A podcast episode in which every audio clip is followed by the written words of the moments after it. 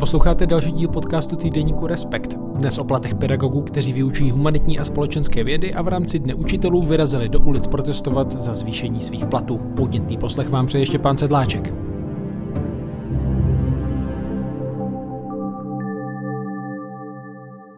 Ve studiu vítám kolegyni Andreu Procházkovou, zástupkyni šéf-redaktora týdeníku Respekt. Ahoj Andreo. Ahoj Štěpáne.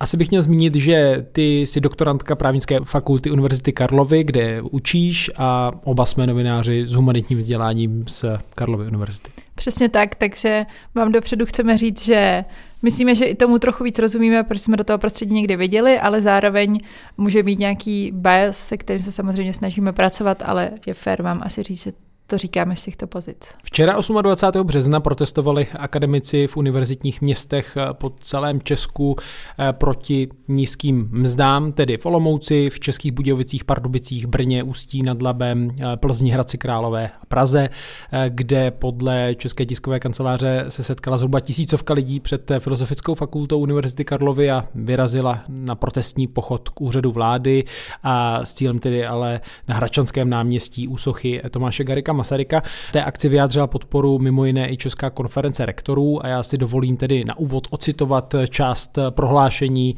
eh, iniciativy s názvem Hodina pravdy, která tento protest zastřešovala.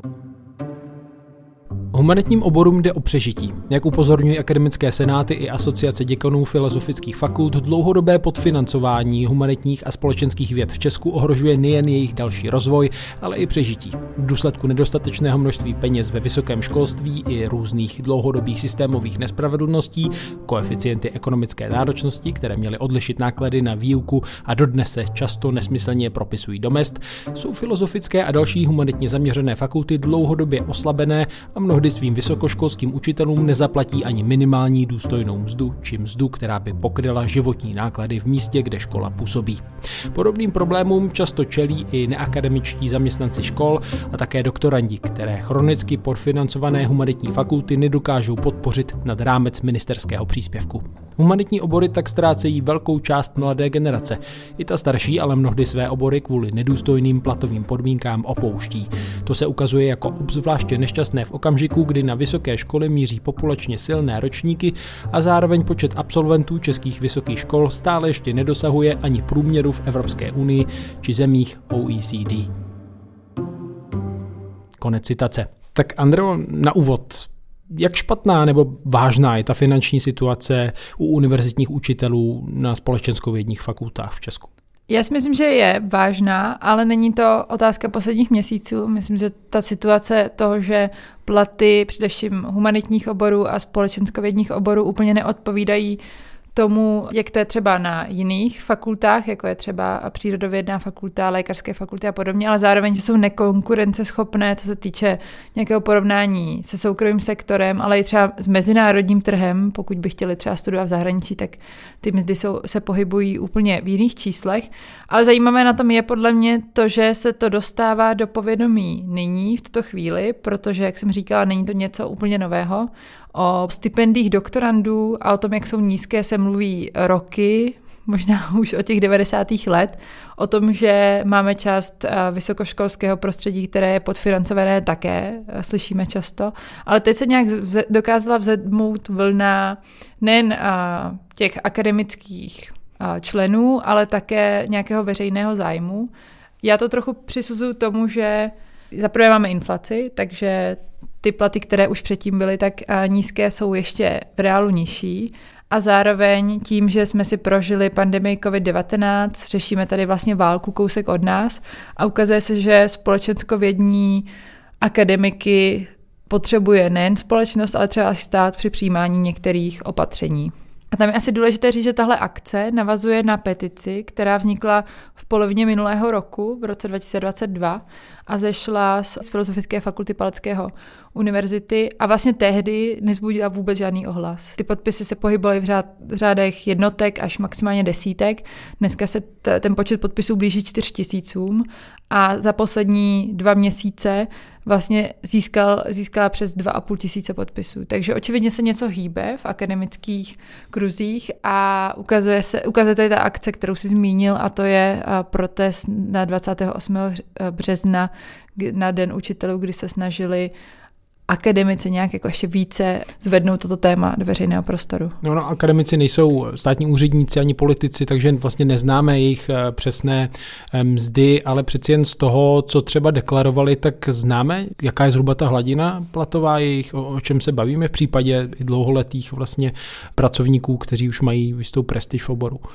Ty, ty čísla známe díky tomu, že část těchto společenskovědních a humanitních vědců vystoupila a zveřejnila své platové pásky. Největší asi problém je na filozofických fakultách, kde výplata docenta či profesora často nedosahuje třeba ani 40 tisíc hrubého, což jak oni správně upozorňují, to je vlastně plat a dneska prodavačky v Lidlu, aniž bych chtěla vlastně jako schazovat plat prodavačky v Lidlu, tak je důležité jako říct, že pokud se chcete stát docentem nebo profesorem, tak už je to jako nějaký počet let strávených té akademické sféře a v nejlepším případě také mnoho publikací a mnoho otučených hodin. A také se vlastně dostávají postupně pod ty platy, které jsou, budou na eh, základních a středních školách. Přesně tak. To je další problém, na který upozorňuje iniciativa Hodina pravdy, a to ten, že se dneska nevyplatí učit na vysokých školách a vyplatí se naopak odejít na základní či střední školy, protože máte méně práce, to znamená jen učíte, máte více volna a, a zároveň také máte lepší plat. A to je, to je to, kam se dneska jako bojí akademická sféra, že část lidí jim odejde. Důležité asi říct, o jakých oborech se bavíme, že to není jenom uh, filozofická fakulta filozofie, je to historie, je to sociologie, takže fakulty sociálních věd, právnické fakulty, ekonomi, ekonomie, vlastně společenské vědy je velmi široký pojem a nelze to dávat jen třeba tu filozofickou fakultu. A tam samozřejmě ty platy jsou občas trošku vyšší, ale pořád se to nedá porovnávat s ostatními fakultami, které jsou třeba více technického rázu nebo přírodovědné, chemické a podobně. No, eh, na Filozofické fakultě Univerzity Karlovy v rámci toho protestního dne hodiny pravdy eh, přednášející mimo jiné přibližovali, že je náročné na technickou výbavu, ale i software, jeho nákup je i řada společenskovědních oborů a akademici také popisovali, v jaké jsou let kdy finanční eh, a rodinné situaci kvůli tomu, tak tady jsou slova dvou z nich, filozofa Jakuba Jirsy, který vede Ústav filozofie a religionistiky na zmíněné fakultě a doktorantky Petry Slíškové. Na tom je nejhorší, že je člověk naštvaný sám na sebe. Jo? Protože prostě v tomhle tom okamžiku jako je v té pozici, kdy jako má pocit, že prostě jako dělá něco dobrýho a zároveň teďka jako, jako nějakým způsobem řeší, jestli prostě uživí rodinu a co dalšího se vezme k tomu, aby uživil rodinu. A pak je sám na sebe naštvaný a přemýšlí o tom, jestli teda jako to nedělá špatně celou dobu když se dostal do takovéhle situace?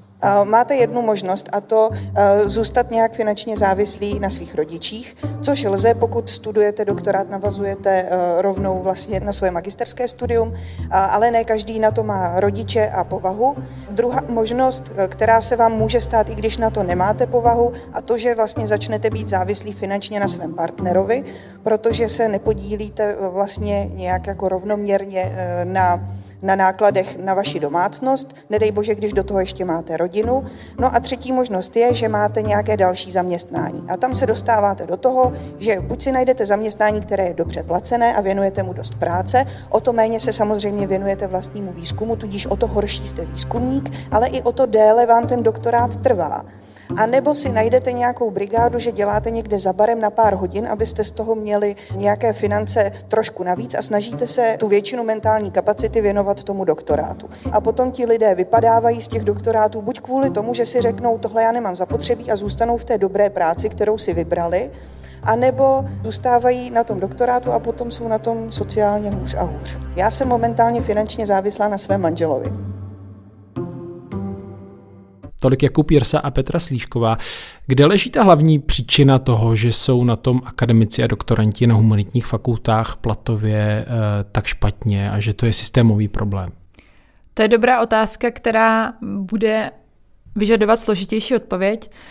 Úplně pro počátek toho, jak byly nastaveny platy, vznikal v 90. letech, na začátku 90. let, kdy si sami univerzity a fakulty řekly, co asi bude přibližně potřeba v tom oboru, jak by měly být ohodnoceni jednotliví vyučující a akademici a došli k závěru, že třeba fyzika, matematika, chemie a tyto obory vlastně budou potřebovat větší technickou podporu, větší finanční podporu, protože se budou více rozvíjet, ale že naopak třeba ty humanitní a společenské obory takovouhle podporu do budoucna potřebovat nebudou, protože vlastně budou se pohybovat, dejme v tomu, že stavám stačí počítač, papír, přečíst si pár knížek, není tam potřeba žádných, jako te, žádného technického vybavení, což se v důsledku toho pak ukazuje jako chybné přemýšlení, protože pod filozofickou fakultu třeba spadá archeologie, tak tam třeba něco takového je potřeba, ale i obecně co se týče nějakého pedagogického rozvoje, toho, že více studentů spíše studuje humanitní a společenské obory, to znamená, že to obnáší více výuky, více přípravy.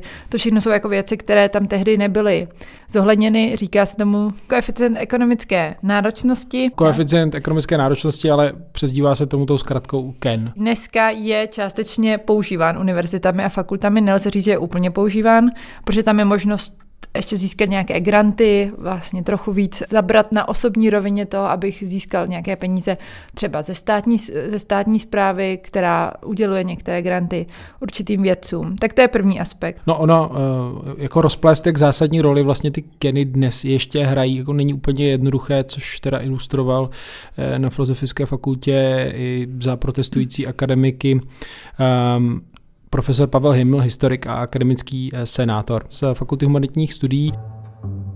Dokonce i historicky to začíná být zajímavé, protože ty keny byly stanoveny někdy v 90. letech a vycházely. Jsme si s kolegy v Senátu říkali, že by bylo hrozně zajímavé prostě jako najít nějaké záznamy té debaty, kdy se teda jako rozhodlo, že eh, peníze na studenta nebo studentku historie se budou násobit 1,0 a na studenta nebo studentku eh, stomatologie 3,5.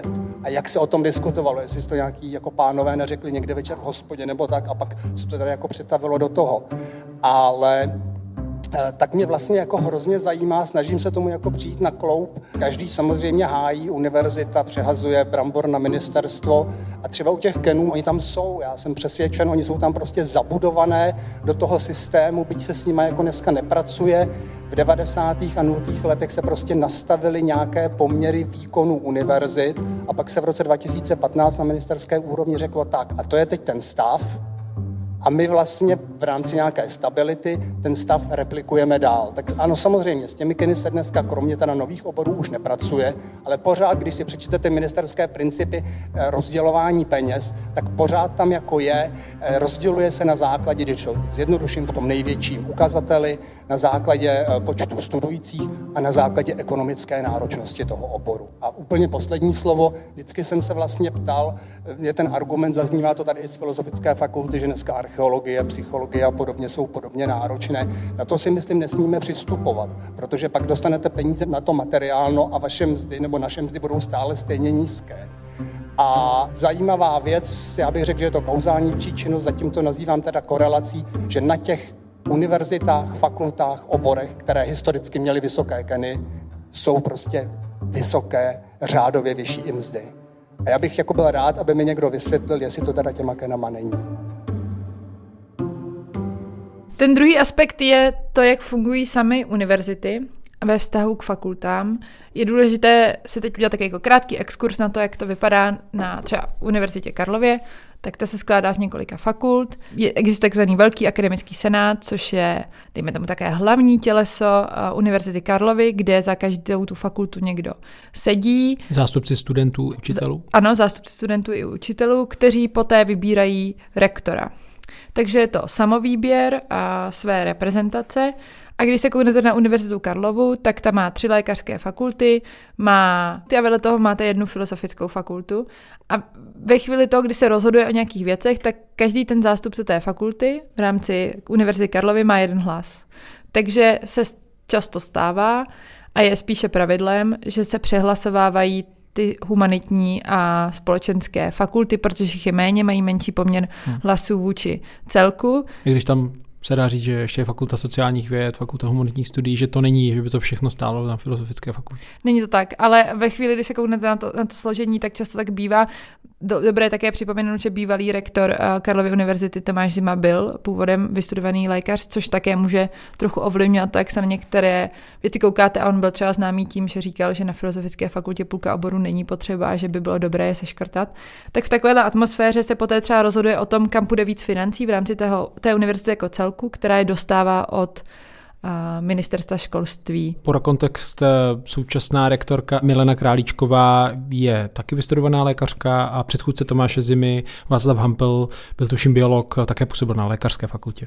Takže takovéhle prostředí se snažíte rozdělat nějaké peníze, které jste dostali, je to velký balík a, a tak trochu ty humanitní a společenské fakulty často tahají za kratší konec. A proto ten jeden z požadavků, které ta iniciativa má, je, že by chtěli peníze dostávat přímo od státu ty jednotlivé fakulty, aby se to nerozdělilo v rámci těch univerzit. Takže to je druhý efekt toho, kde můžeme vidět problém toho, proč dneska nejsou úplně důstojné mzdy na těchto oborech, protože nějak funguje univerzitní samozpráva. A třetí faktor je přístup státu a vlády k těmto oborům, který je dlouhodobě jak to říct, aby to nevyznělo úplně přísně, ale zároveň trochu pravdivě, že není úplně jako vstřícný vůči humanitní a společenským vědcům, ačkoliv je hodně využívá pro svůj provoz. Větši, je, do, je dobré asi zmínit, a to si myslím, že se úplně neví, že třeba když jsou důchodové komise, tak experti, kteří tam sedí, ať už je to sociologové, ekonomové a podobně, tam sedí zadarmo. Je spousta jako jiných studií, který vzniká, na kterých se dobrovolně akademický sektor podílí a jsou za to nula korun nebo maximálně třeba proplacený jízdenky.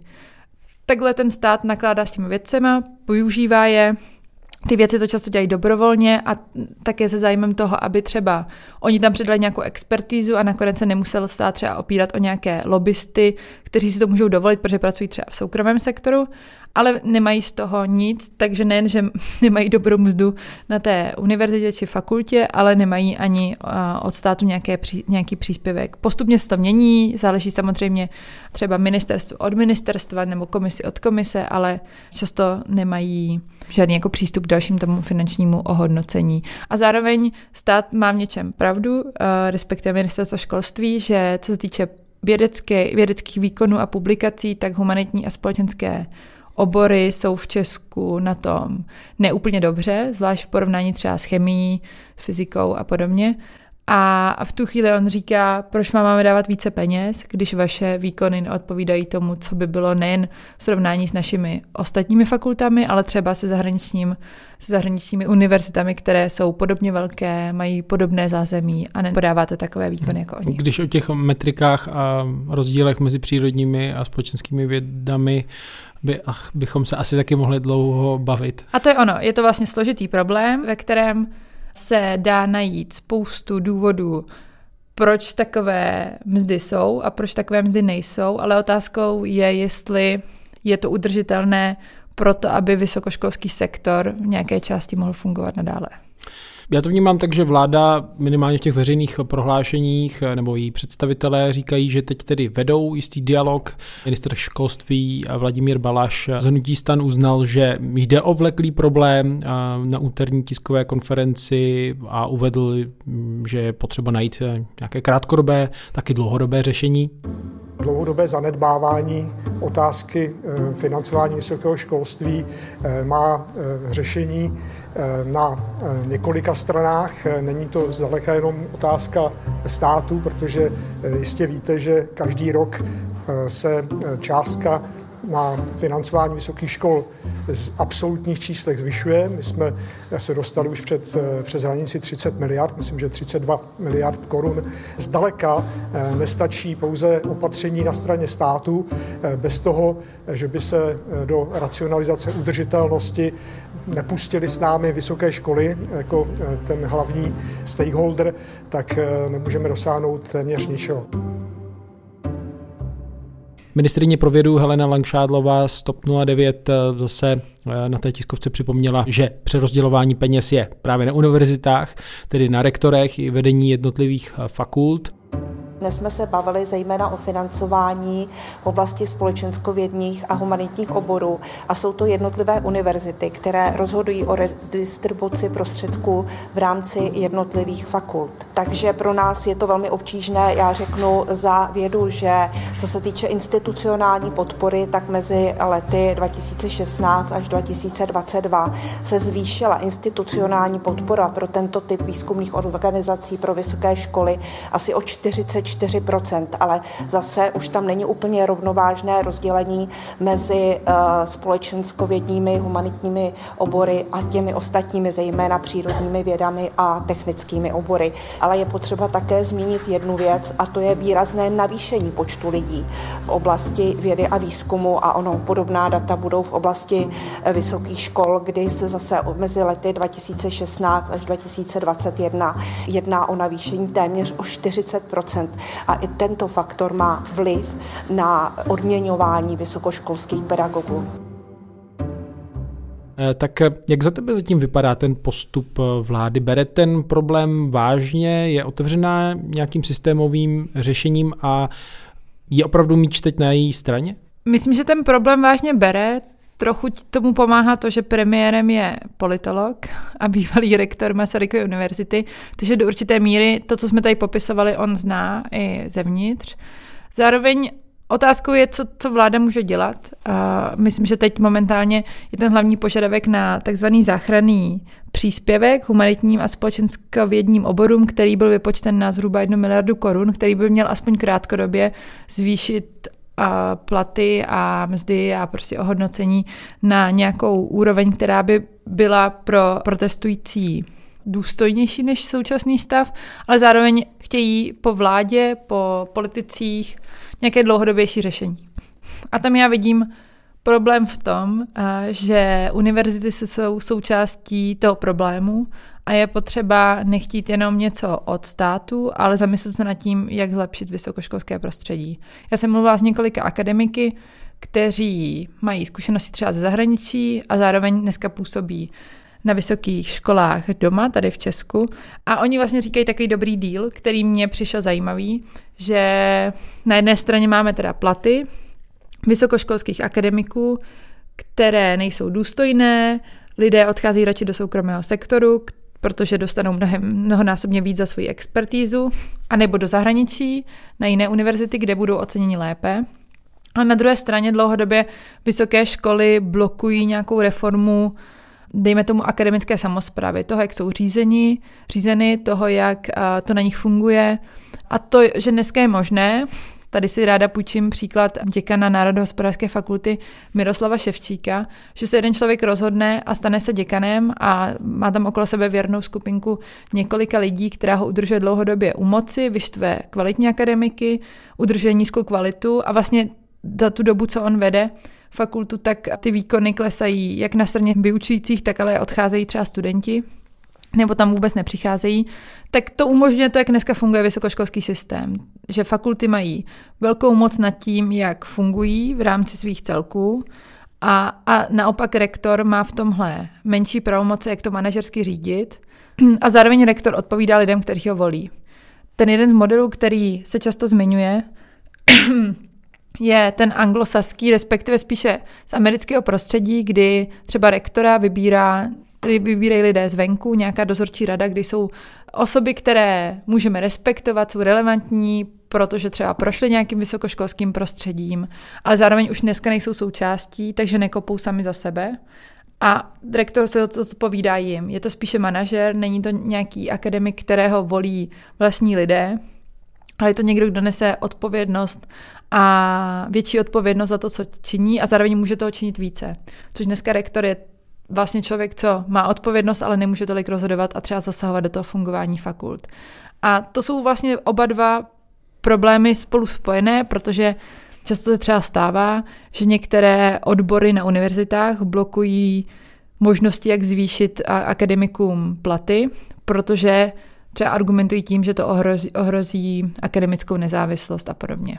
Takže je důležité jako umět i pojmenovat ten druhý aspekt toho, že by to měl být díl za to, že dáme vysokým školám více peněz, i když víme, že nemají úplně dobré společenské výsledky, nebo výsledky ve smyslu společenskovědného výzkumu, ale na druhou stranu chceme, aby to prostředí začalo fungovat a produkovat třeba kvalitnější věci. Ne samozřejmě do roka, ale výhledově.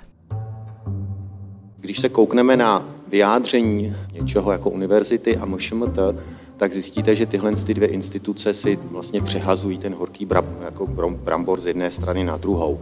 Uznávají existenci problému, shodnou se na tom, že ten problém je potřeba řešit a okamžitě následuje teze, ale my ne, to musí řešit někdo jiný. A vysoké školy říkají, to musí řešit ministerstvo, ministerstvo říká, to musí řešit vysoké školy a ergo jeden závěr z toho je, že ten problém je skutečný a velký. Zároveň, a to je trošku smutné, veškeré problémy univerzity se vidí jako problémy a konflikty jednotlivých fakult. A tady vlastně nějakým způsobem uniká snaha rozvoje instituce univerzity jako celku. A jako příklad já můžu uvést jednu interpretaci současného problému ze strany přírodních nebo, nebo exaktních věd. Cituju jedno vyjádření jednoho akademika, co se týče aktivity Senátu FF, tak cítím s nimi a chápu jejich problém který je ostatně i na některých katedrách naší fakulty. Nelze ale problémy jedné fakulty řešit na úkor jiné. Proto bych rozhodně odmítl tlak na jiné přerozdělení prostředků v rámci UK. Jestli má být vyvíjen na někoho tlak, tak na MŠMT a vládu. Já si nejsem jistý, že ta současná situace je problém naší fakulty. Já se domnívám, že je to problém univerzity. A v tomhle tom okamžiku jako skutečně postrádám to, že by z téhle strany se nějakým způsobem ten problém řešil. Ostatně myslím si, že jakoby to můžeme sledovat i v nějakých partikulárních problémech. Možná, když tu sedíte, tak tušíte, že v poslední době má univerzita problém s financováním humanitních oborů. Zároveň asi tušíte, a že občas si univerzita stěžuje na to, že je nějaká oborová roztřištěnost a tak podobně. A ta samá univerzita v současnou dobu, a, a já jsem rád, jo, protože to je můj obor, odklepla novou akreditaci bakaláře, magistra i doktorátu oboru filozofie na další v této okamžiku už páté fakultě naší univerzity. Jako je to super, já jsem filozof, mně se to strašně líbí, ale jako trošičku mi to přijde, jestli jako univerzita teda jako a v současnou dobu ví, co dělá, ví, co chce. Tolik Jakub Jirsa, který vede Ústav filozofie a religionistiky na Filozofické fakultě Univerzity Karlovy. Vy jste zmínila ten příklad z VŠE, který určitě nějak se potom podepisuje na veřejném obrazu eh, v tomhle případě ekonomie, ale obecně společenských věd. Tak eh, vidíš tady teď nějaký hlubší problém v i v tom veřejném obrazu a mínění o tom, eh, jaká je role a jaké množství společenských eh, humanitních eh, vědců a jak potom na ně vlastně ve výsledku pohlížejí i politici, kteří mají do jisté míry ty jejich platy v rukou? Myslím, že to je dlouhodobý problém v tom, že se tady dlouhodobě třeba na tu filozofickou fakultu, ale i na sociologii kouká přezíravě, jako na obory, kam chodí lidé, kteří nevědí, co se svým životem, nebo kteří se chtějí flákat. Myslím, že to hezky ilustruje výrok Marka Bendy, předsedy poslaneckého klubu ODS, který něco takového vlastně teď uh, říkal a teď to vlastně bylo často zvedáno na Twitteru. Tam vlastně jako říká, že jsou lidé jako politologové, sociologové a podobně zbyteční. Dodávám jenom, že to říká vystudovaný právník, který je taky společenskovědní a absolvent, nebo absolvent společenskovědní a fakulty. Takže to je nějaký obraz, který tu podle mě dlouho zakořeněný byl. Trochu to změnila, a už jsem to říkala, pandemie, trochu to změnila klimatická krize, trochu to mění určitě válka na Ukrajině a to, že musíme integrovat a, ukrajinské uprchlíky. Že najednou se ukazuje, a myslím, že to ty politici vidí a dneska, když se koukneme na to, s kým se radí, tak se radí i s, jako s těmito, dejme tomu měkkými obory, že už jim nejde jenom o to, jak to vypočteme, ale jaké to bude mít třeba dopad na společnost tak se ukazuje, že je potřebuje stát, oni je potřebují a myslím, že i ta společnost je potřebuje, že v době, kdy nemáme úplně nepopulistickou opozici, která nedokáže dělat konstruktivní kritiku, tak oni často slouží jako někdo, kdo může třeba tu vládu a Petra Fialy nebo jakoukoliv jinou, která poté přijde, dostat do nějakých mantinelů, protože má argumenty v ruce, které jí říkají, tohle dělat nemůžete, takhle nemůžete řešit důchodovou reformu, jsou to jako věci, které dopadají na náš každodenní život a ta akce z mého pohledu slouží i k tomuhle, protože byly součástí toho protestu byly i různé přednášky o oborech, o tom, proč jsou potřeba. No tady možná můžeme citovat eh, další část toho prohlášení iniciativy Hodina a pravdy, která se právě věnuje tomu v úvozovkách ospravedlňování humanitních věd. Demokratická společnost potřebuje humanitní a společenskovědní obory. Jejich přínos není vždy viditelný na první pohled. Jasně patrný je především v momentech krizí, kdy společnost potřebuje rozumět sobě samé. Někdy se ale i díky nim daří krizím předcházet nebo je zvládat. Historické obory zkoumání minulosti podávají orientaci v dnešní době. Filozofie nabízí přesnější vymezení pojmů, skrze něž rozumíme sobě i světu. Filologické a areálové obory dávají naší společnosti možnost porozumět mnohým blízkým i vzdáleným světovým regionům. Nikdy nevíme dopředu, v kterém z nich se zrovna rozhoduje o naší budoucnosti. Humanitní a společenskovědní obory nabízejí člověku i společnosti pohled do zrcadla. Takový pohled nebývá vždy příjemný, je ale velmi užitečný a mnohdy také nezbytný pro zodpovědné občanství. Konec citace. No a tady bych možná ještě dodal, to, co říkal již zmíněný profesor Pavel Himmel, historik akademický senátor z Fakulty humanitních studií, že nad to je ještě potřeba ocenit tu, řekněme, kritickou roli společenských věd, že vedle toho, že dodává ty studie a dodává vlastně i vzdělání pro lidi, kteří pracují pro stát jako úředníci, tak taky nabízí určité i v uvozovkách podvratné myšlenky, jak na ty věci koukat jinak a, a nabízet nějaké další vize státu vehementně trvat na tom, aby byla oceněna naše vzdělávací práce, kterou děláme. Děláme ji stejně jako kolegové na jiných fakultách. O naše obory je zájem, naše obory nemají větší nezaměstnanost, jak už tady padlo, než obory jiné. A naše obory jsou důležité. Nejen eh, kurátoři, ale pro mě jsou třeba hrozně důležitý. Souvisí to i s naší fakultou úředníci, úřednice, kteří odcházejí od nás a vlastně dělají ten stát, nebo eh, potom pracují třeba řekněme na úřadech ve státních službách a, a dělají ten stát. Nejsou to jenom nevládní organizace, které pracují prostě s nevýhodněnými. A já si vlastně myslím, já někdy mám jako tendenci na tohle to vůbec jako nepřistupovat a neobhajovat ty jednotlivé obory. Naš, říkám, naše obory jsou akreditované, tady to padlo, filozofie akreditovaná prostě na, na, další, na další fakultě Univerzity Karlovy a plní vzdělávací poptávku státu. Dneska ráno jsem četl jeden článek, vlastně, který taky hovoří proti tomu sebeobhajování. Ono to souvisí s takovým tím, jako s tou vinou, jako Ježíš Maria dělám něco, co je, co je jako neužitečného, pozitivním efektem toho je sebereflexe. Já si myslím, že takový jako sebereflexe a, a vlastně spochybňování sebe sama, jako my tady všichni zažíváme, málo kdo z našich kolegů, kolegyní v jiných oborech má. Jako, jo. Ale vlastně eh, i tím úkolem nejsou, není ta expertní znalost, není ta ukrajinština, ale je vlastně vzdělávání kritického publika, kritických občanů i kritických k tomu státu. Ten stát si nás má, a na tom si myslím, že tady nepanuje schoda, ani ze strany těch ostatních odborníků, si vlastně nás platí, abychom vzdělávali uh, lidi, kteří budou kritickými občany k tomu státu. A tohle je prostě přece jako hrozná, hrozná hodnota pro ten stát, já si myslím, jako, která ho nějak udržuje, posouvá. Je to i to společenství, o kterém se tady mluvilo, a kritické společenství. A na tom si myslím, že tady jako nepanuje schoda ani v rámci akademického prostředí, ale ani mezi politiky političkami. No, minister Balaš se nechal tedy v den protestů eh, v rámci Dne učitelů slyšet, že tedy nelze jen dosypávat další peníze, ale že právě univerzity musí eh, citu, racionalizovat svůj provoz. Do konce dubna, tuším, chce slyšet tedy od univerzit, eh, jaké strategické kroky podniknou. To se třeba může týkat i toho, co dělat eh, s tím, že jsou stejné obory eh, na jedné univerzitě v rámci vícero fakult. Tak eh, jsou to, už jsme to trochu zmínili, ale jsou to pádné argumenty, že ten míč je tak trochu i na straně univerzit, že si mají trochu udělat pořádek, protože těch prostředků, s kterým hospodaří, není málo. Určitě to pádný argument je. Jak jsem zmínila, je to i o tom, jak ty univerzity jsou řízeny, není to jenom o těch, o těch financí. Zároveň víme, že se v posledních letech, a neříkám, že to je špatně, naopak podle mě to je dobře, se přidávalo vyučujícím na středních a základních školách, a, ale ten rozpor mezi tím, jak to vypadá na vysokých školách, se najednou ještě více zvětšil. A dneska se bavíme o tom, že z vysokoškolského prostředí odcházejí vyučující oborů, které jsou nezbytné pro chod státu, mimo jiné. A Minister školství by měl mít podle mě zájem na tom, aby někdo v příštích letech na těch vysokých školách učil. Protože, jak správně zmiňuje ta iniciativa, my nemáme za stolik absolventů vysokých škol, jak se často zmiňuje v debatách, že každý dneska potřebuje na vysokou školu. Tak to vůbec není.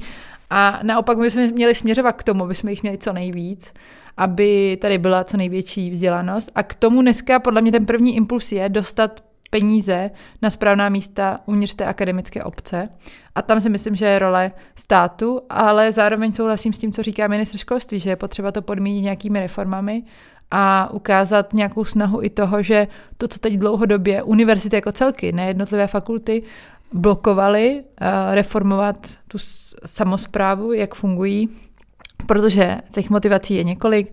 Bojí se, že stát do toho bude chtít víc zasahovat, bojí se, jak by to změnilo mocenské rozložení, že by najednou některé fakulty dostaly méně peněz, než jsou zvyklí a podobně, takže prostě chrání sami sebe, tak oni něco takového budou muset udělat, aby ty peníze dostali. A to si myslím, že je jako férová nabídka ze strany ministerstva školství.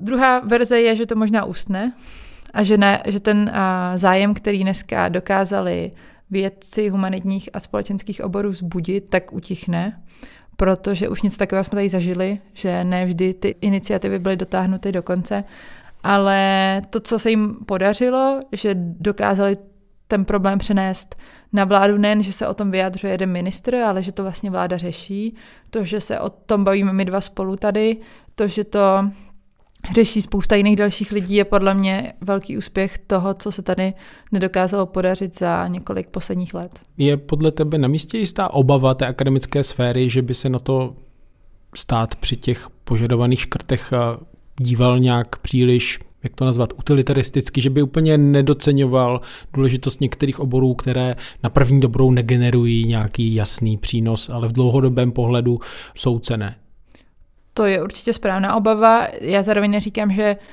uh, vedení vysoké školy by k tomu mělo přistupovat nějak uh, nekriticky nebo tak, že by nechtělo vyjednat pro sebe nejlepší uspořádání, ale vždy bude jako záležet na to, kdo nad tím bude přemýšlet. A to už pot, potom záleží na politické reprezentaci, na tom, jestli si uvědomuje, které ty obory jsou důležité, respektive, že všechny obory jsou důležité a můžou mít nějaký dopad, ačkoliv ho nevidíme na první do, pohled. A to už je potom něco, co si myslím neúplně vysoké školy můžou ovlivnit, ale spíše pak ovlivní to, jak bude probíhat třeba jednání na vládě nebo nějaká debata o změně vysokoškolského zákona a podobně. Hmm, no my spolu mluvíme um, v den tedy jednání vlády 29. března, uh, tak um, Překvapilo by tě, kdyby, kdyby tam padlo nějaké jasné rozhodnutí, eh, že řekněme přiklepnou dostatek peněz na to, aby byli teď společenskovědní eh, vyučující spokojení? Byla bych velmi překvapená, kdyby řekli, že dají tu jednu miliardu. Myslím si, že to bude spíše nějaký slib budoucího vývoje a třeba nějaké jako stanovení podmínek, za kterých nějaké peníze přidají do vysokoškolského systému, ale a nemyslím si, že v dnešní době, kdy řešíme stabilizaci veřejných rozpočtů, by jedno zasedání vlády dokázalo vygenerovat to, že dáme jednu miliardu vysokým školám. No, asi to není naposledy, co se o reformě vysokých škol a všem, co s tím souvisí, bavíme. Andrea Procházková byla hostem podcastu Týdeníku Respekt. Díky. Díky za pozvání. Je také potřeba si uvědomit to, že v České republice máme autonomii vysokých škol, kterou já podporuji, zastávám, vždycky jsem za ní bojoval, autonomii vysokých škol i v, v oblasti utváření mest a rozhodování mzdové politice. Jsou to jednotlivé vysoké školy, jejichž akademické senáty určují vlastně pravidla té mzdové politiky a rozdělování prostředků, které jdou ze strany státu. Čili ten problém není jednoznačně a jednoduše v rukách vlády. Ten problém je i v nějaké vnitřní struktuře vysokých škol a pokud máme pomoct se mzdami, na některých fakultách, kterých se ten problém týká, tak to musíme dělat v úzké spolupráci s vedením vysokých škol, s akademickou obcí a musíme hledat řešení, které bude, které bude dlouhodobé. Jednoduché přidání prostředků do už tak významně navýšeného rozpočtu vysokých škol eh, tím řešením, tím řešením není. Tu debatu povedeme dál. Eh, pan minister se domluvili s reprezentacemi vysokých škol na nějakých dalších, na nějakých dalších krocích a Eh, určitě eh, musíme zajistit to, aby eh, vzdělávání a kvalita vzdělávání v České republice i na té úrovni vysokých škol byla, byla co nejlepší. Na závěr připomenu, že tento podcast vzniká díky předplatitelům týdeníku Respekt a podnětné čtení i poslech vám přeje Štěpán Sedláček.